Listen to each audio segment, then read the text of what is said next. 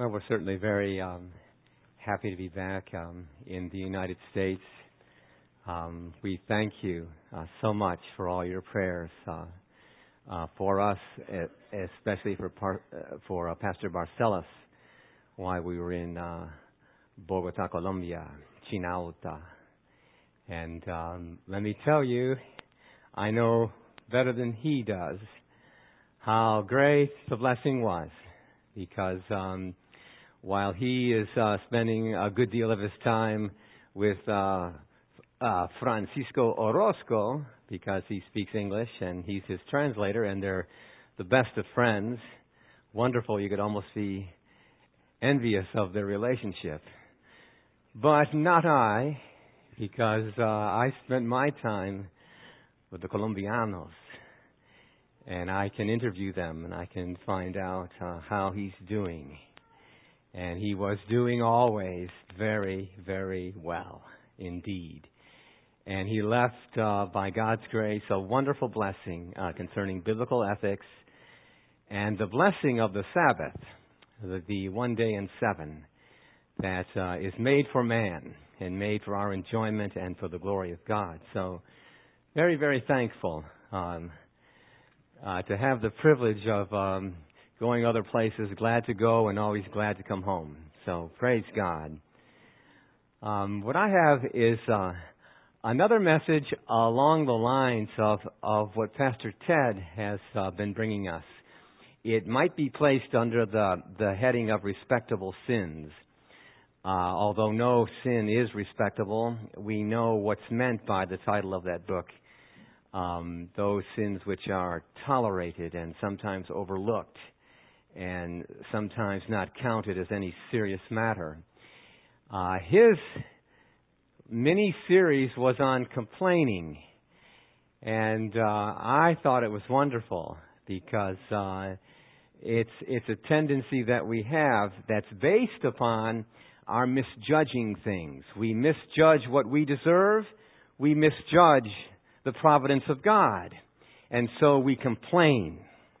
We question. There's a spirit within us, a disagreeable spirit, whether we say it out loud or not, or whether we just carry ourselves that way.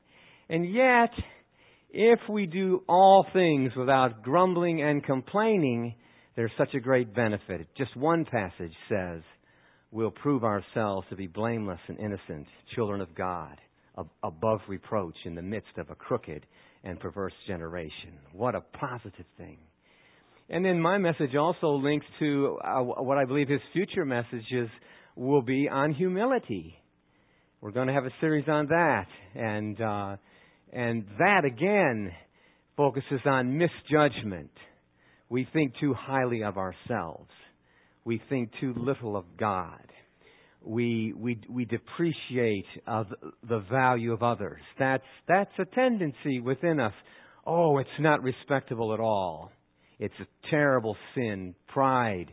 God is opposed to the proud. But there's the wonderful promise again. He gives grace to the humble. Well, I have a similar passage that is a surprising one, found in Proverbs 11 and verse 1. Just a single text of Scripture that I'd like to open up to you. And I hope that we'll be blessed by it. And we'll see here, too, that there is a sin, and yet there is an implicit promise as well. Proverbs 11 and verse 1. Just two lines in your Bible. A false balance is an abomination to the Lord, but a just weight is His delight. Let us observe then, in the first place, a surprising interest that God has. We are surprised by this perhaps a little bit. God has an interest in the balance, in the scale, in the manner of measurement and analysis. He cares about such things. And he speaks of two different kinds. There is a false one And there is a just weight. There is a righteous one. There's a good one. The false balance is a balance that lies. You take it out of that nice metal case that's velvet lined and it's solid gold, and you set it up and it looks really, really good. And it's just right. It's the latest model. It's got the nice logo on it. But there's something wrong with it. You can't see it. But it is a false balance, and the person that got it out of the velvet-lined case knows that there's something wrong with it. But on the other hand, there is a just weight. There is the object. There is the scale. There is the container. There is the basket. There is the hin. There is the ephah. That's exactly the right size. It's not been changed in any way. And it's a standard measure. It's true. But you see, God, knowing the tendency of the human heart, He has to forbid the use of a false balance, because we are by nature cheaters. We are by nature wanting to take advantage of others. When we're saved, we don't want anything to do with that anymore. But by nature, so He says in Leviticus 13:36, you shall have just balances, just weights, a just ephah, a just hin. I am the Lord your God who brought you out of the land of Egypt. Do what I say. Don't do the tendency of your heart. Deuteronomy 25:13 says, you shall not have in your bag two kinds of weights, a large and a small. You shall not have in your house two kinds of measures, a large and a small. A full and fair weight you shall have. A full and fair measure you shall have, that your days may be long in the land the Lord your God is giving you. For all who do such things, all who act dishonestly, are an abomination to the Lord your God. He even forbade having two different measures in your house, just in case a guy that you don't like so much, or a guy that you know is a cheater. Well, you've got a different measure for him than you have for the honest and good person, your friend. No. He says, don't do that. You must not do that. Well, in the second place then, what is the surprising evaluation?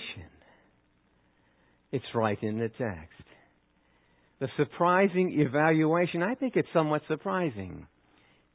He doesn't say a false balance is really a no-no. A false balance is just not good. A false balance is not helpful. It's not a good thing. No, what does he say it is? A false balance is an abomination. Doesn't that surprise you? To have an unjust scale is an abomination. Wow, that's not according to our scale. That's not how we evaluate. We think homosexuality is an abomination. It's way, way up here. It's horrific. It's perversion. It is. But you know, right next to it, in the category of abominations, is idolatry. It's bestiality. Oh, yes. It's offering human sacrifices. But so is an unjust balance. And so is everyone who is proud of heart.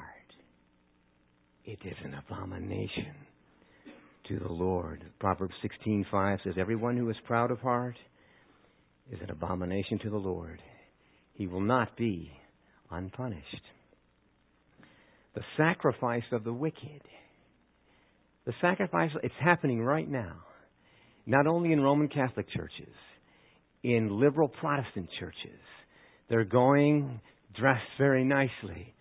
Would they wear a short-sleeved shirt in the pulpit? I don't know. But they're dressed very nicely. And they're pretending to worship God. They're doing their own thing. They've got their man-made religion. Is that a big deal? The sacrifice of the wicked is an abomination to the Lord, but the prayer of the upright is His delight. Look at that. That's what He wants. A prayer from an upright person, even if they're not in a church building, even if they're not well-dressed, even if they're not prosperous. Whatever a prayer of that upright man. Well, what is the two-pronged application then? If I can put some applications right in the middle. Well, the first application then, letter A, is that in all of our business dealings, obviously, we've got to be fair. We've got to be honest. Whether we're selling something on eBay, whether we are filling out our tax forms, whether we are selling a used household item, whether we are describing something that we want to sell. Proverbs 20:14 says, here's what some people do. They say, when they're buying a car, they say, "Bad, bad," says the buyer. But when he goes away, then he boasts. You can so depreciate something that's negotiable. Regatear is the word in Spanish, and a lot of negotiations go on. But you can so diminish it that you actually steal from the seller. You make him feel so bad about what he's selling, but then you leave and you boast about that. Well, that's a horrific sin. It's an abomination to have that kind of an unjust balance. Charles Bridges says, speaking of the unjust balance, he says, double dealings, the hard bargain struck with self-complacent shrewdness. Our world is full of people like that, full of liars, full of misrepresentations and cheaters. We'll have no part of that. That's the business side of it. See, for us, and I say this by way of consolation, we never leave God out of the equation. When you have a negotiable kind of situation and you're like, wow, I think I paid too much. Or, oh, I sold it for too low a price.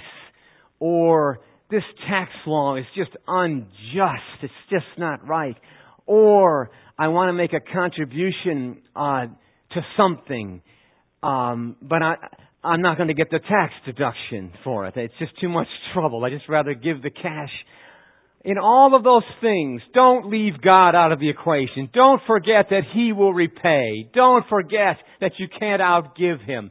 Don't forget that He can make up for everything, for every way that you've been wronged. Be glad for that. Look for it. See if you don't find it. See if God doesn't keep you and bless you and prosper you in spite of whatever losses, in spite of what you give away, if you thought you did too much or you got cheated in some way. God is on His throne. God blesses. God does wonderful things. Well, what is the spiritual application? And this is really where my heart is, because I think we're all squared away in business dealings and in how we respond to our government. Even though we may not like things, we still do what is right. We don't sneak around. We don't falsify documents. That's not what we're trying to do. But it's the spiritual side of it which I want to get to. This is the balance in which we evaluate each other. The scale that we put our brothers and sisters and deacons and pastors and children on. That balance, that spiritual balance in which the default setting, search your heart. How frequent I rebuke myself. I have to fight against this myself. I'm not different from you.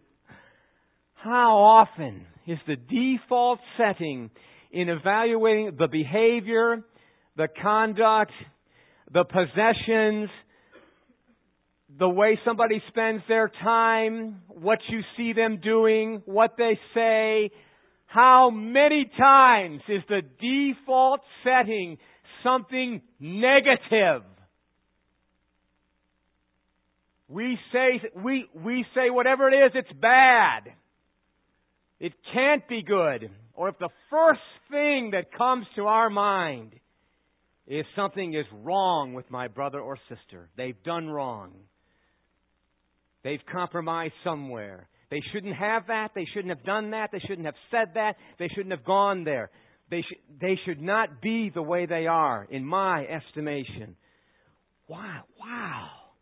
What an unjust balance we have. What pride is within us that causes us to do that? To depreciate, to misjudge, to undervalue our brother and sister. Do we really know?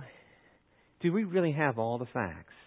I'm not saying that you can never draw a conclusion. I'm not saying that.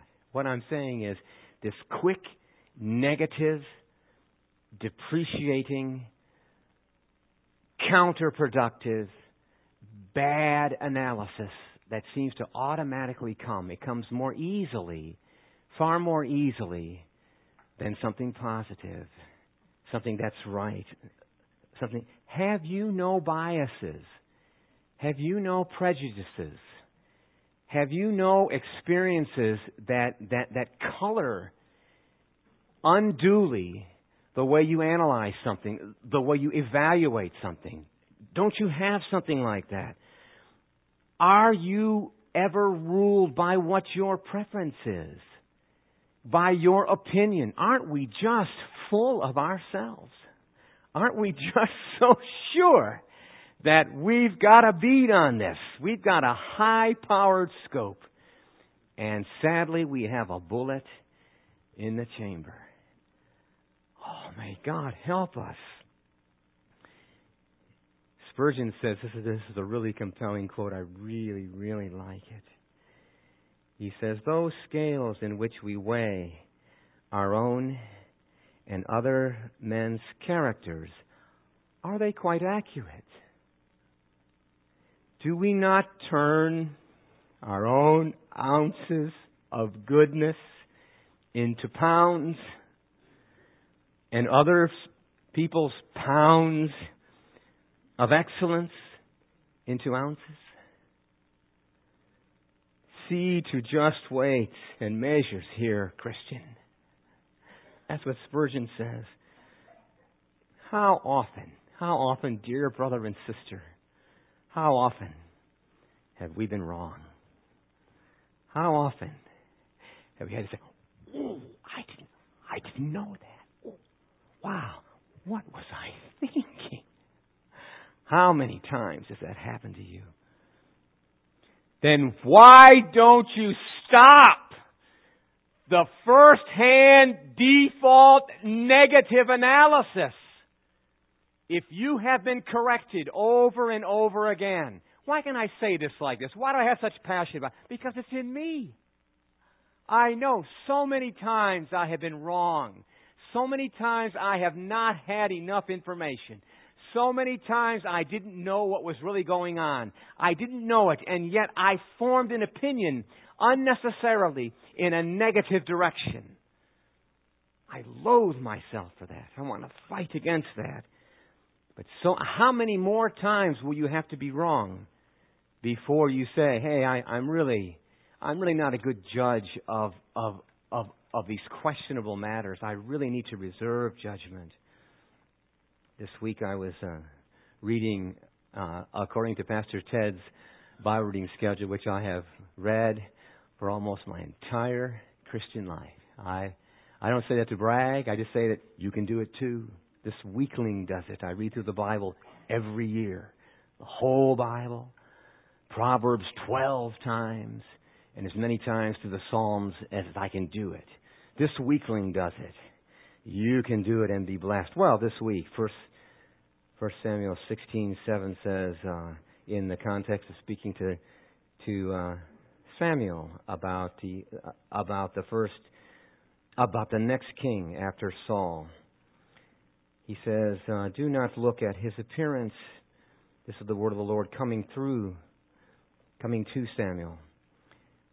Do not look at his appearance or the height of his stature, because I have rejected him.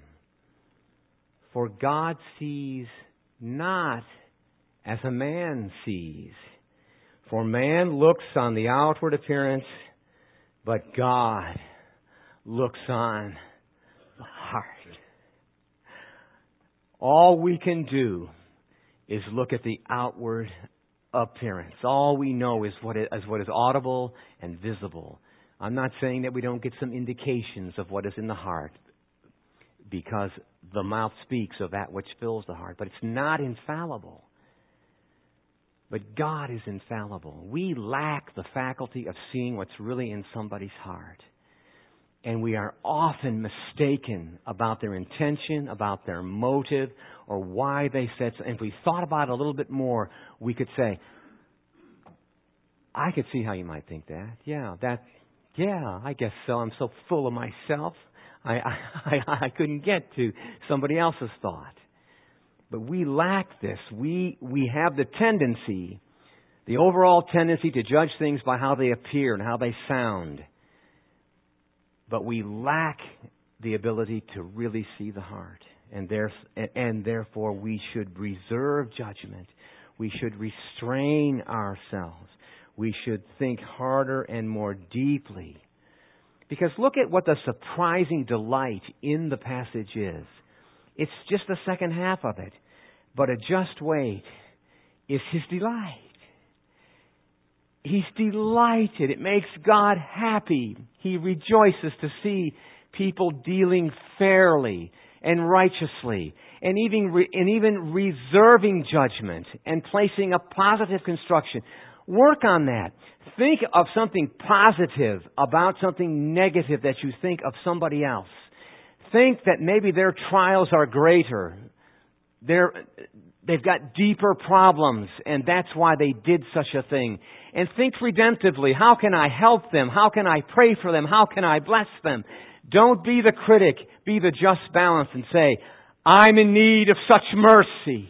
I'm an object of mercy. That's all I have. I'm not even worthy of it, but that's all I get. It's mercy.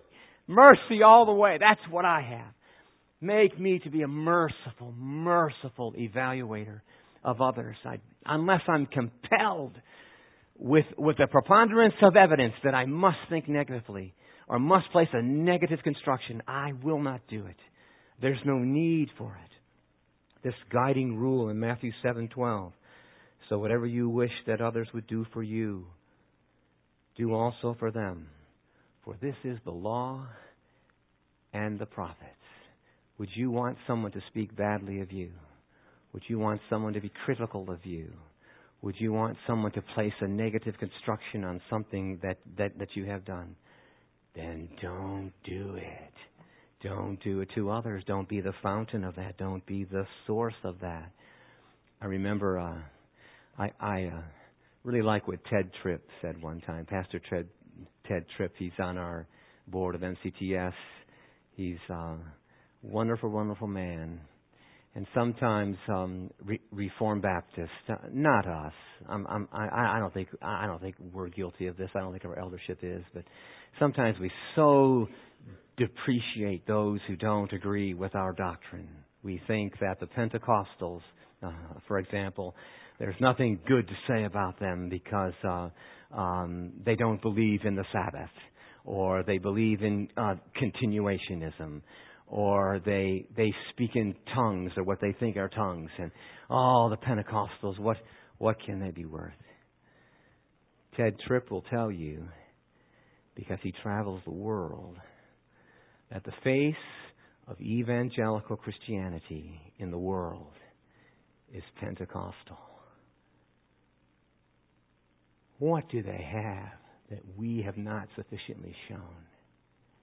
They have a zeal, an unquenchable zeal to spread the gospel all over the earth. And they got there before we did.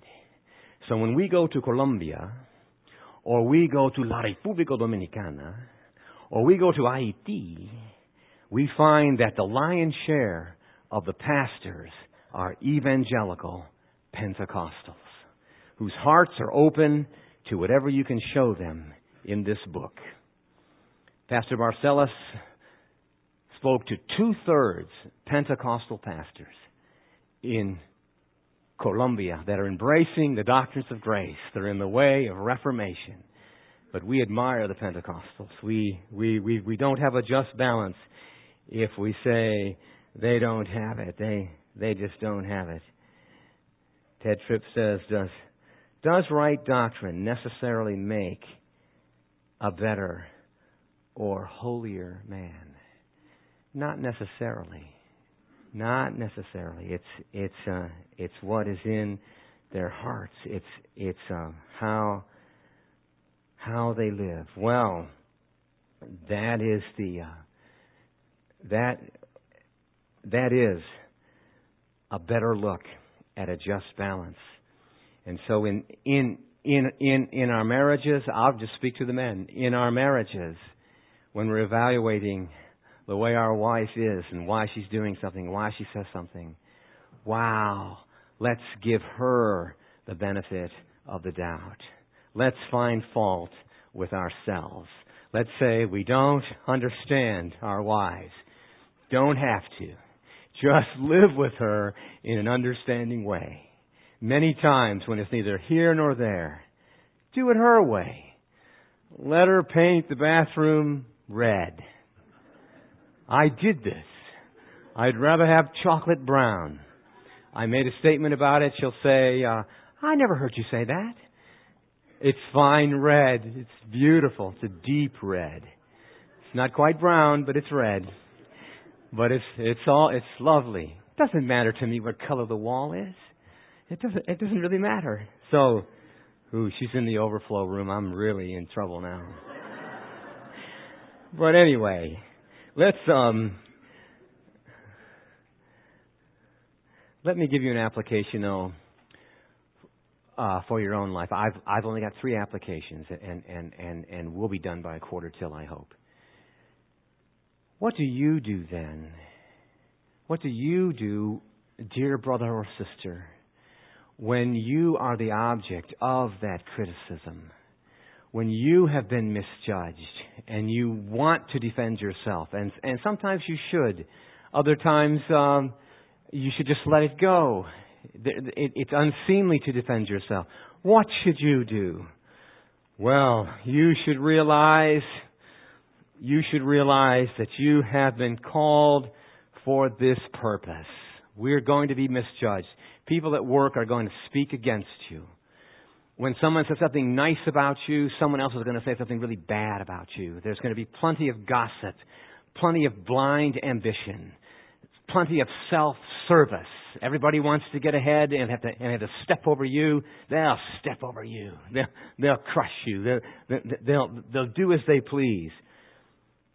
But you have been called for this purpose. 1 Peter 2:21 through 23. Since Christ also suffered for you, leaving an example for you to follow in his steps, who committed no sin, nor was any deceit found in his mouth.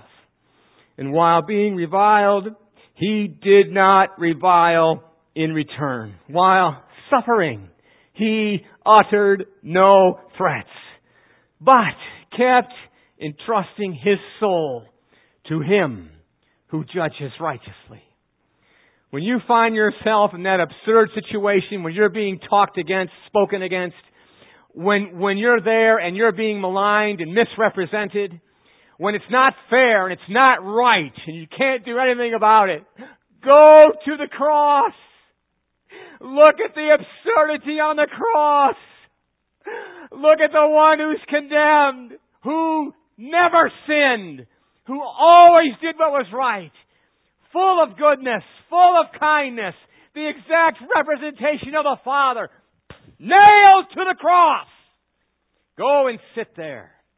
Sit there and find peace for your soul. Say, I feel the warm drops of blood splash upon you. Say, I This is okay. I'll do what you did. I'll entrust my soul to the one who judges righteously. It works. It'll work in every single case. When it's so wrong, you've got to go to the cross. And you've got to see the one who suffered there for you. The other application comes to those who are unconverted. Your greatest sin in this context, your greatest sin, you have an unjust balance.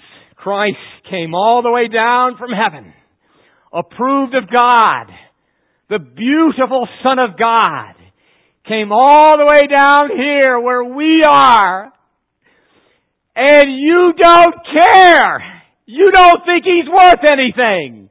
You prefer everything else. I beg of you, you must come to Christ. There's a Spanish word. Gotta have little Spanish all the time. Despreciar. Menospreciar. That means to undervalue, to devalue, to find something worthless, to depreciate. That's what the whole world does with Him. Oh, we can't have it that way. You've got to ask God, God, give me the proper evaluation of your Son. You're sitting here in the midst of all these witnesses, of all these people. No matter how we live, no matter how we stumble, we say He is the most precious. He's our treasure. All the treasures of wisdom are hidden in Him. Everything of worth. The whole universe revolves around Jesus Christ. Nothing else. Everything else is going to go down in shambles. You've got to have a proper evaluation. You've got to say. You've got to find out that the whole world on one side of the scale, the whole universe on one side of the scale, it goes up. Christ is deeper than it all. He's the only thing that lives forever. He's at the right hand of God right now. You just got to say to yourself, I've got to have Him. I've got to have Christ. I cannot go. Last application. Real short. Proverbs 16:11, right in the same passage, says, a just balance and scales are the Lord's. All the weights in the bag are His concern. For we must all appear before the judgment seat of Christ, that each one may be recompensed for the deeds done in his body. And you will face a judge who is perfectly just. He has the just balance. Really, He's the only one who has it. Nobody else has it. We want to approximate it. We want to get closer and closer. We want to make progress. But His is perfect. And He will evaluate all of us based on perfect justice. A record of your life that is complete with every detail, every motive, every secret sin. The whole life of independent living apart from God. You'll be evaluated in that day. Don't go there. Don't go there without Jesus. You can have Him now. If there's something going on in your heart right now, this may be all you ever feel. Some inclination to come to Christ. Right now, there's just something. Why, just call upon Him right now. Call upon the Savior and be saved. Don't devalue Him. Don't say, I've got other things. Things that are more important than Christ. Nothing is. Nothing is. May God, the Holy Spirit, convince you of this. Let's pray.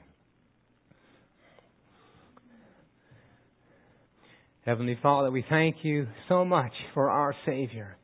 We thank You for all Your patience with us in Him. We confess all of our sins, all of this injustice that has been in our hearts, all this negative evaluation, this critical spirit that's within us. Wow. Oh, we want to be like You. We want to to love our brothers and sisters as we love ourselves. We want to do right for you. Please help us make this church more and more. We thank you so much for what we already have, but we want to be more loving, more caring, more redemptive, more patient with one another, more merciful because we've received mercy. And bless these dear ones who undervalue Christ, who think other things are more valuable than He is. The world, its pleasures, its possessions, its power, these things are nothing. They're altogether nothing, oh God. Show them this. Bless everyone here with a vision of that Savior who is altogether just and merciful. We pray this in His name. Amen. Let's sing from our song sheet. The one I survey, we'll sing the last two verses that speak to us of Christ.